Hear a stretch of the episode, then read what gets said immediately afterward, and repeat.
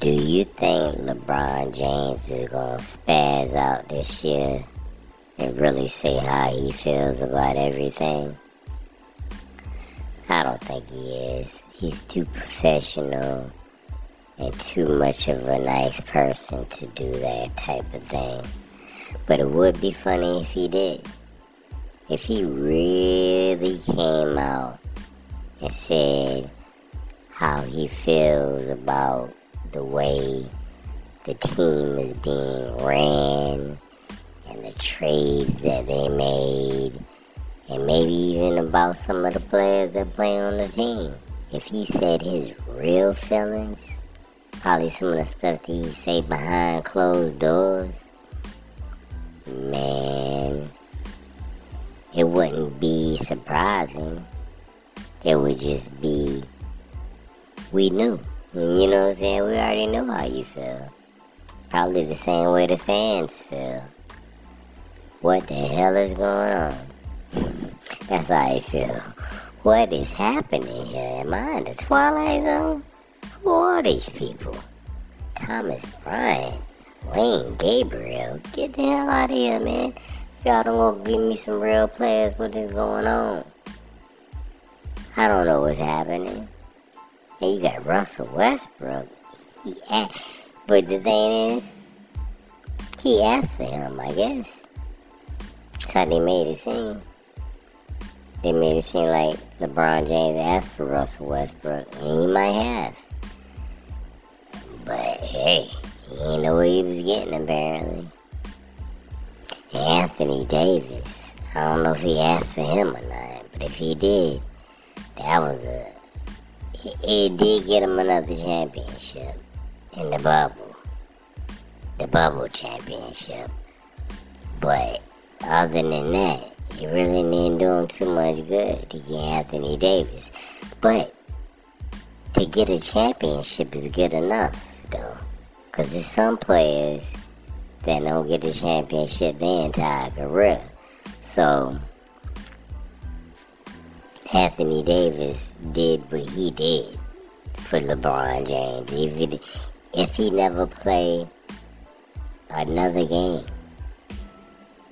he already won him a championship. That's good enough. Russell Westbrook, on the other hand, has did nothing for LeBron James. He's giving him heartache and pain and a whole bunch of weird ass passes that go out of bounds bricks and air balls and a whole bunch of mistakes and stuff. Did you see how happy he was after they lost the game? Yeah, he was real happy. He was smiling and, you know, playing like he was in a good mood. He know he wasn't in no good mood. He probably went over there and beat his head against the wall after he was done. He looked like a Ninja Turtle dressed up like a 70s pimp or something. Talking about uh, Joel Embiid was grabbing on his arms. Joel and Embiid was grabbing on his arms. Joel Embiid was grabbing on his arms, though. That is the complete truth. But somebody should have called a timeout. And he shouldn't have never had a ball in the first place for Joel Embiid to grab Noah on his ass.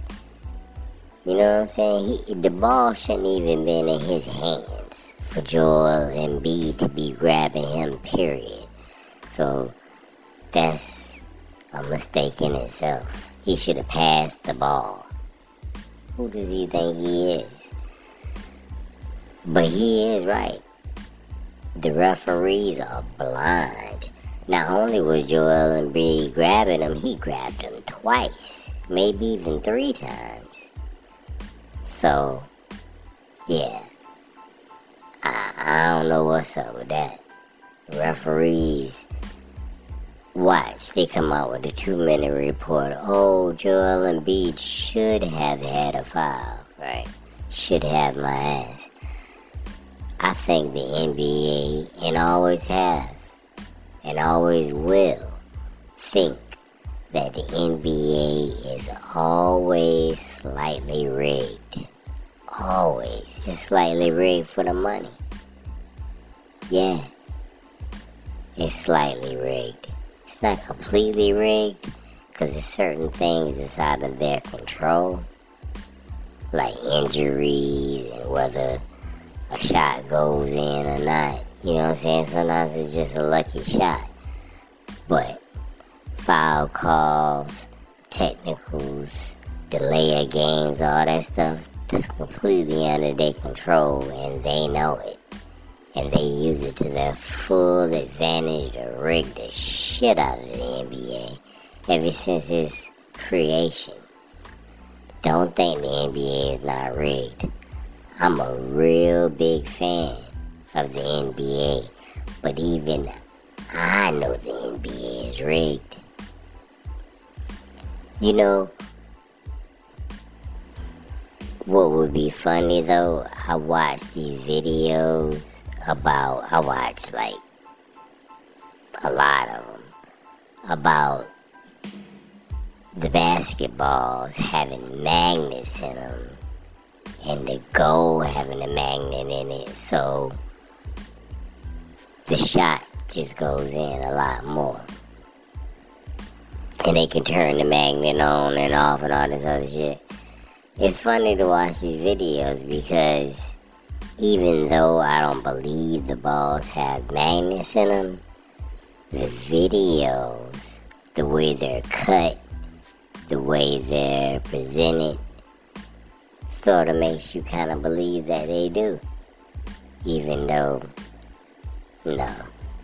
Because the same NBA players I've seen shoot those shots on the NBA basketball court, they go to courts everywhere else and make the same shots. So, you mean to tell me all the rims that they play on and every basketball they touch all of a sudden become magnetized? Yeah, think about that. That's just stupid.